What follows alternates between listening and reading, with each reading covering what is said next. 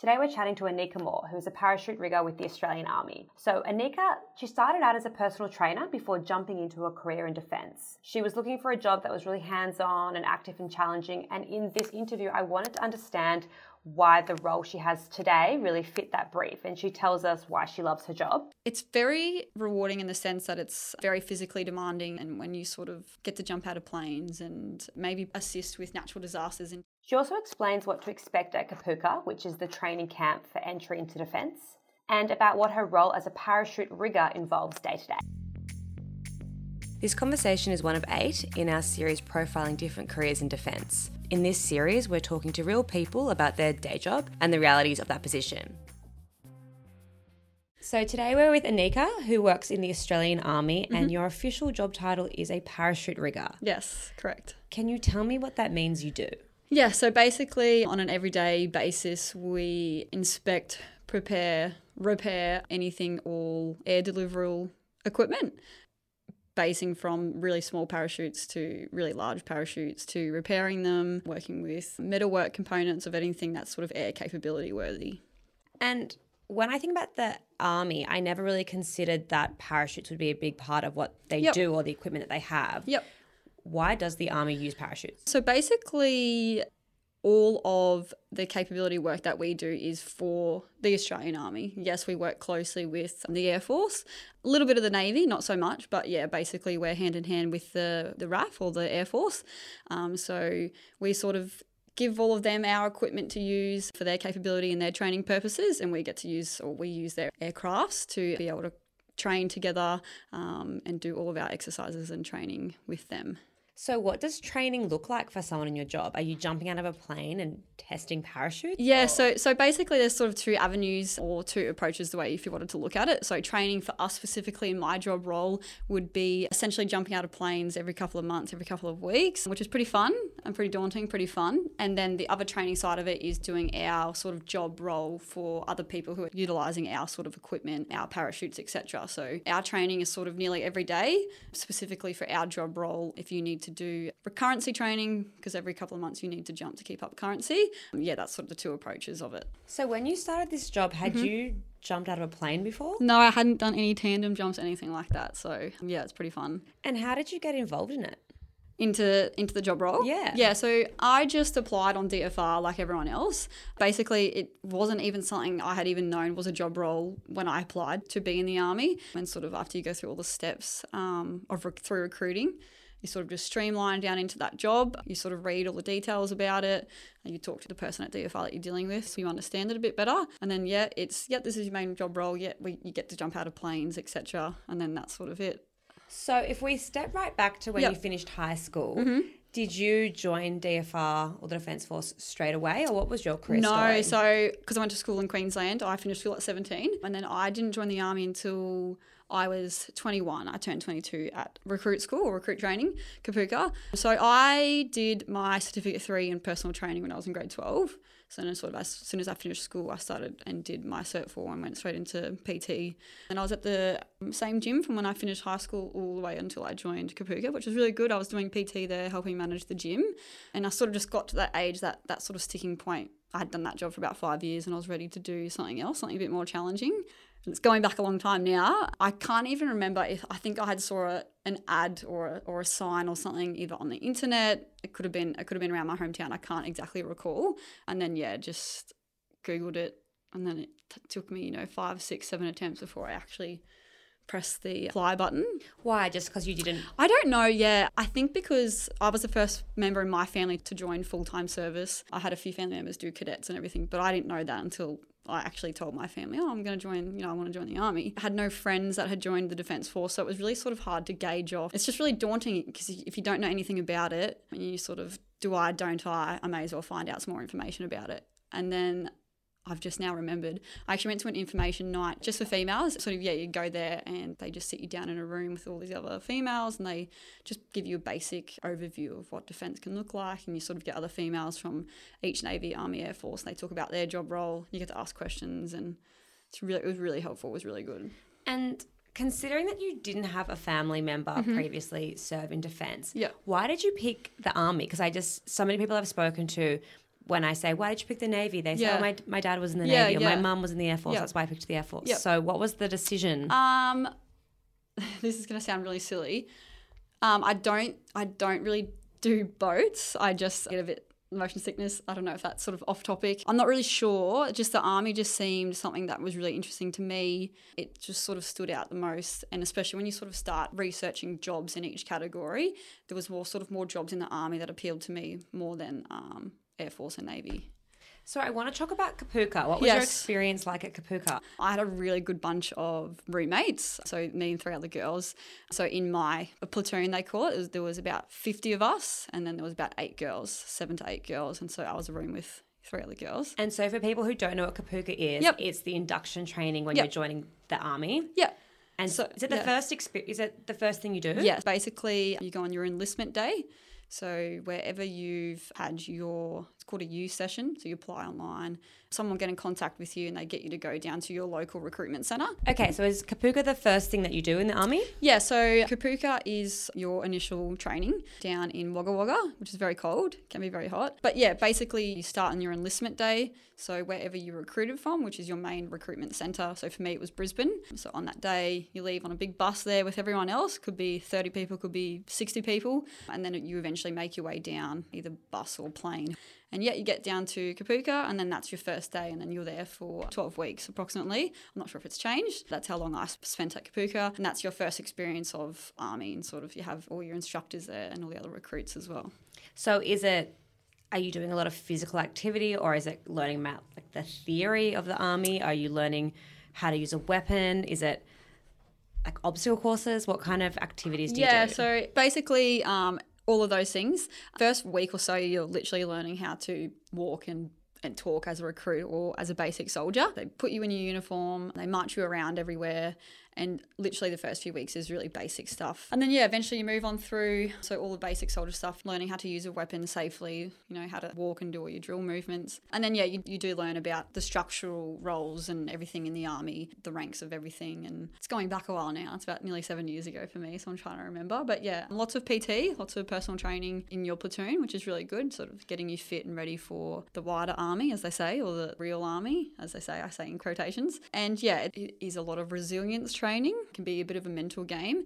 But um, as I said before, if you get put with really well, you will get put with a really close group of people and you do become quite close quite quickly because you're all there trying to achieve the same thing and you're going through the same thing every day. So, So you were a PT before Yes. you joined. So you would have found the fitness component quite easy, I imagine, or is it still really So- challenging? it's it's funny you should say that because you can be sort of fit if, if you're a good runner you might find it a little bit easy especially in the cardio sessions where they're making you run you know however far with, with um And how far are we talking?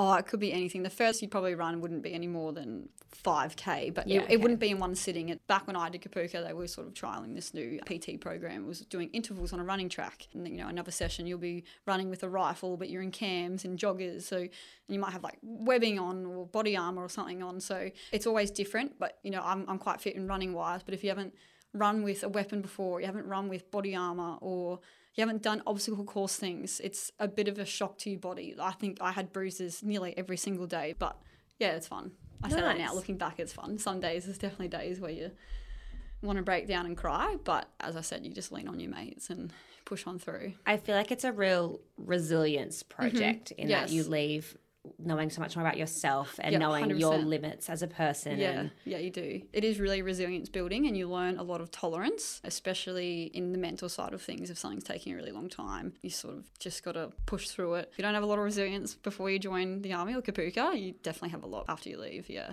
so when you did leave Kapooka, Mm-hmm. what was your first role? I went from Kapooka, so my timeline sort of worked out really well.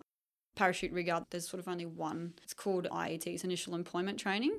So straight after Kapooka, you go to your employment training. I was one of the fortunate ones where I joined Kapooka, only had a week to wait in, they call it a holding platoon, sort of a week, sort of where you're in limbo. Yeah, you're still in the army, you're just sort of in that sort of limbo, you're waiting for your, your job role training to start. So I only had to wait a week. And then from there, I moved from Wagga Wagga to South Bendiana, which was where my training was for parachute rigging at the time.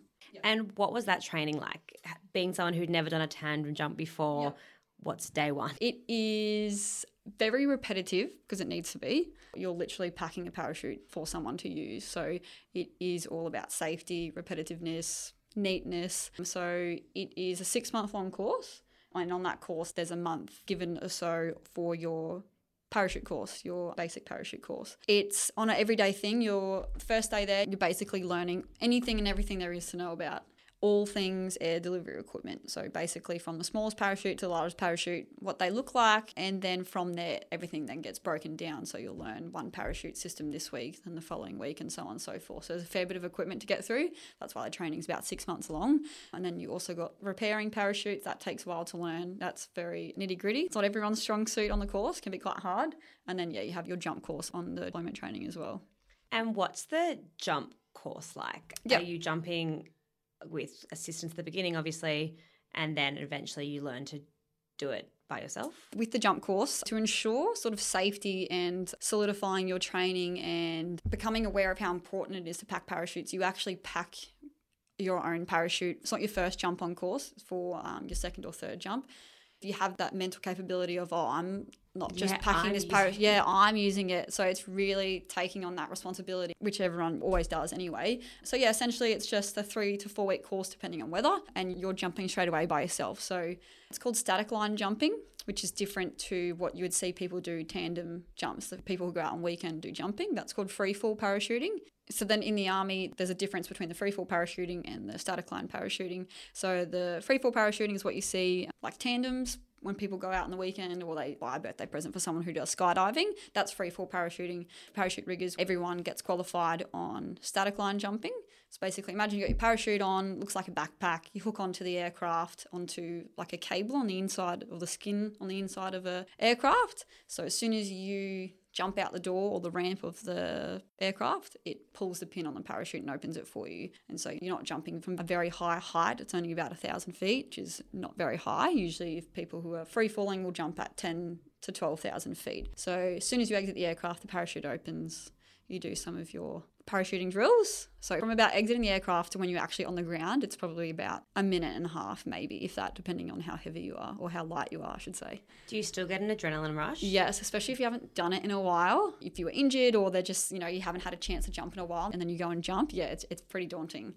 So, but a lot of people, that's probably why they do this job. A bit of adrenaline junkies. It ca is definitely a job for adrenaline junkies, and it can be super addicting too. So, So, how does your role contribute to the purpose of the army? everyone works together in the defence force. It might not look like it on an everyday to day thing, but we do all work together to achieve everything we need to for the defence. So my everyday role is to ensure parachutes are packed safely. That's pretty much it in a nutshell.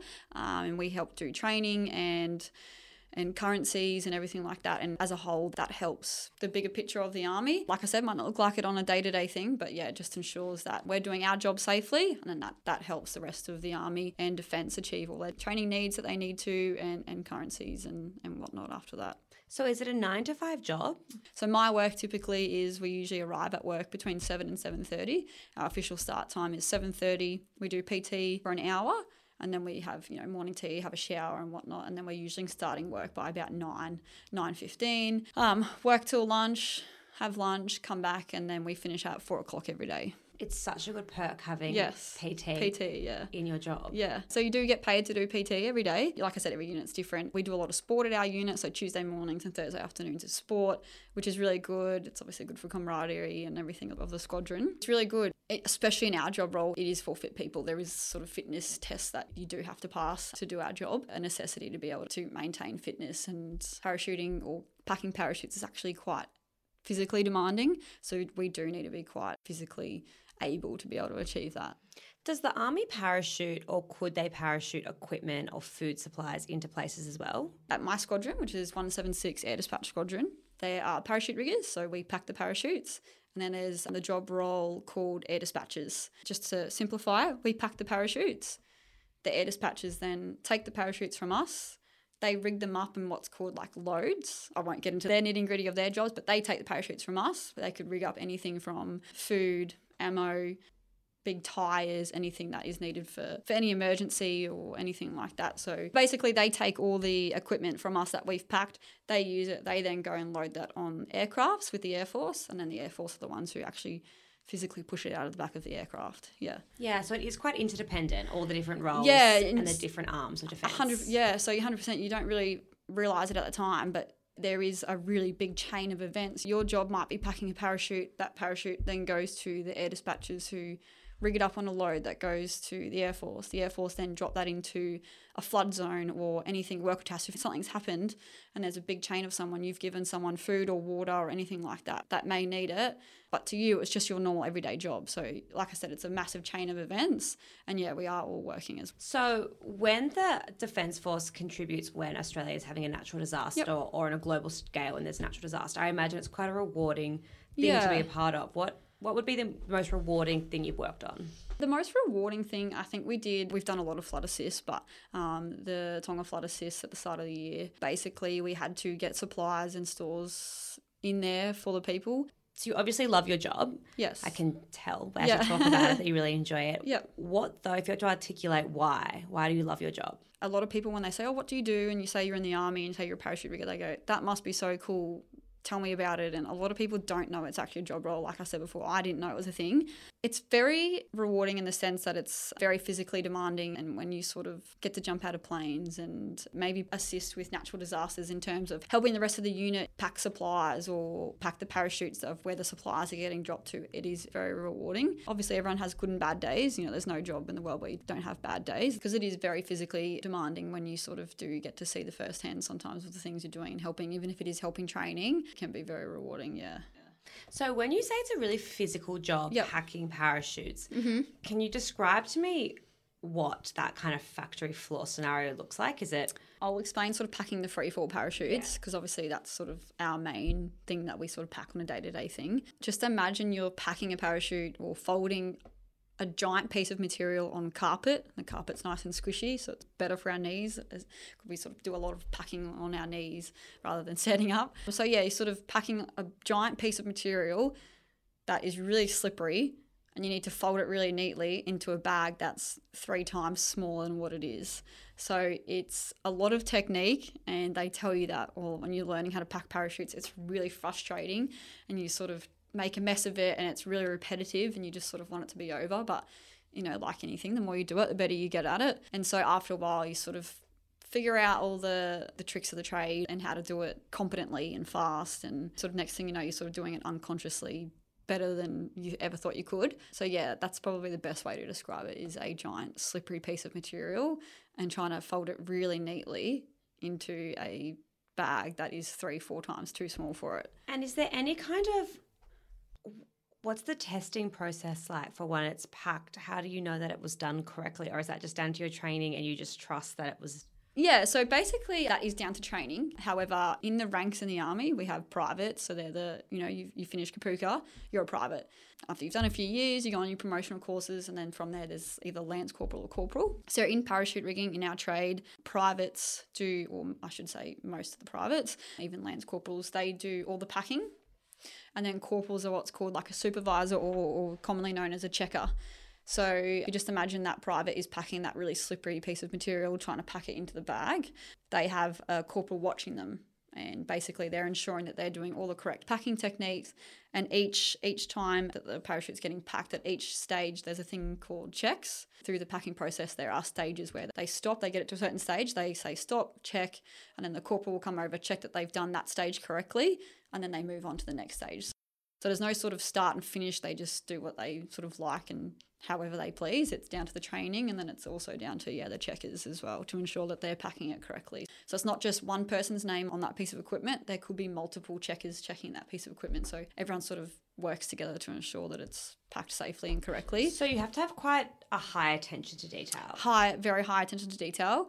Um, but as I said before, you sort of do get really competent at it fast etc but yeah you do need to have that attention to detail um, sometimes a little bit of patience as well So, what opportunities do you think, or career opportunities specifically, do you think you've had via the Defence Force that are unique to Defence? In sort of our stream of parachute rigging, you can become parachute instructors. You can be the people teaching people how to jump out of a plane. I have qualification called military static line supervisor, so I'm qualified to retrain people who are already qualified. I'm, I'm in the aircraft telling them when to jump. I'm reminding them how to put on their parachute, doing sort of all those sorts of things. So there's a big role or stream to go down to instructing. And, and like I said, it's a really niche trade. Not many people in the army know what we do, let alone sort of the yeah, what we sort of do on an everyday basis, being that we do work with the Army Special Forces, that's sort of our main workload, I should say. And so, when you applied for this specific job within mm-hmm. Army, what was the interview process like? How did you land the role? Yeah, you apply for defence, you just apply as a whole through the Army. You don't actually apply for that job role specifically. You'll have someone call you, um, they'll ask you all these questions and they'll get you to come in um, for an aptitude test. If you don't know what that is, it's basically you sit in front of a computer screen and some questions come up and you sort of answer the questions, etc. And then basically, depending on how you go on that test, you can unlock certain job roles. So if you're super super smart and you answered all the questions because there is a time limit you will usually unlock more job opportunities more job roles because there's definitely job roles that require more critical thinking logical thinking and then from there, you go away, you do talk to someone else, and they say, You've unlocked these job roles, go home and research them. So you go back onto your DFR, and then everything on every job role in the army is on DFR. You read through all the jobs, and then you, I believe, you get what's called like an enlistment officer, or I think it's a candidate officer. I can't quite remember, it could have changed. And they'll get in contact with you, and you sort of pick preferences and then from there, you then go and have a YOU session. So you'll go back in, and it's essentially a job interview. So you'll sit down with, it could be an officer of either a Navy or Army or Air Force. Just because you're joining the Army won't mean that we get interviewed by an Army officer.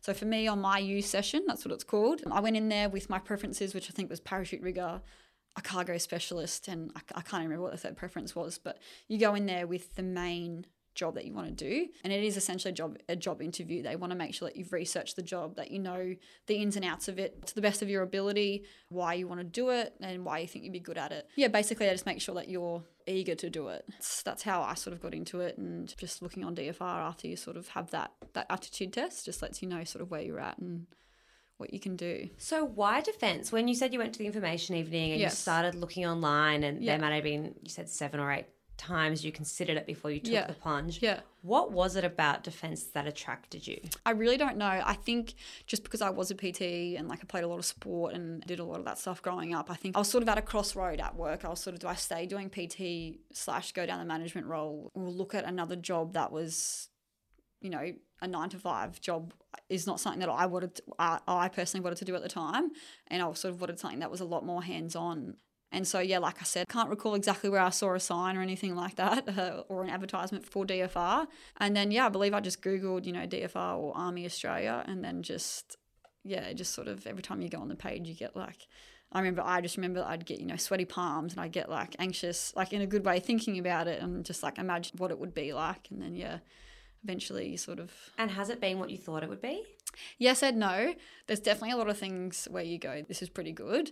And then um, there's definitely times where you just you wouldn't even think that you know that you'd be doing that sort of stuff so or certain aspects of the job so there's still things that come up every year every couple of weeks like oh i didn't even know that this was a thing or this is pretty cool yeah so yes and no like in, in a good way there's a I think there is a lot of people out there that are always hesitant to to join because they just don't know what it's like. And my best bit of advice would be definitely try and get in contact with someone that you know has been in the army or, or defense. I didn't have that. I didn't really have anyone to go off to speak to to say hey what was it like? So if you can try and find someone like that or listening to this podcast probably a really good way to start to sort of get that first hand information because that's just probably the best the best way to hear about it if you're interested about it. I think a lot of students who are considering defense, they hear or they have so many misconceptions mm-hmm. about what a life in defense force mm-hmm. would be like. Yes.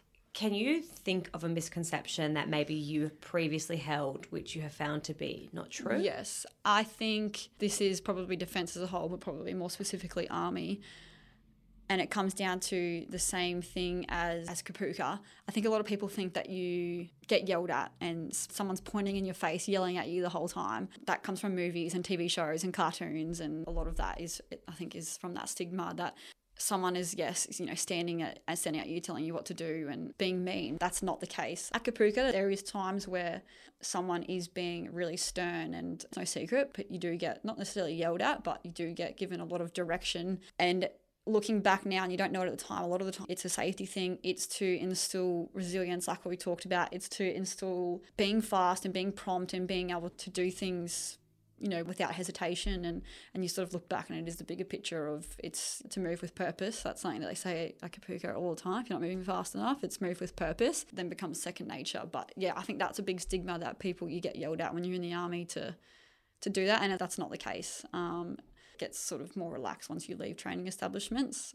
Yeah, that's probably the biggest stigma. It's not scary all the time.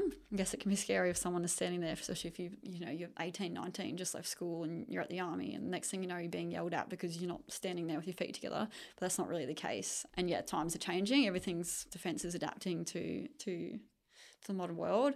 Um, and so, yeah, that's probably the biggest stigma I personally found. And when you say defense is changing, the world is changing, etc. Yes. I had another question about how has technology changed your job?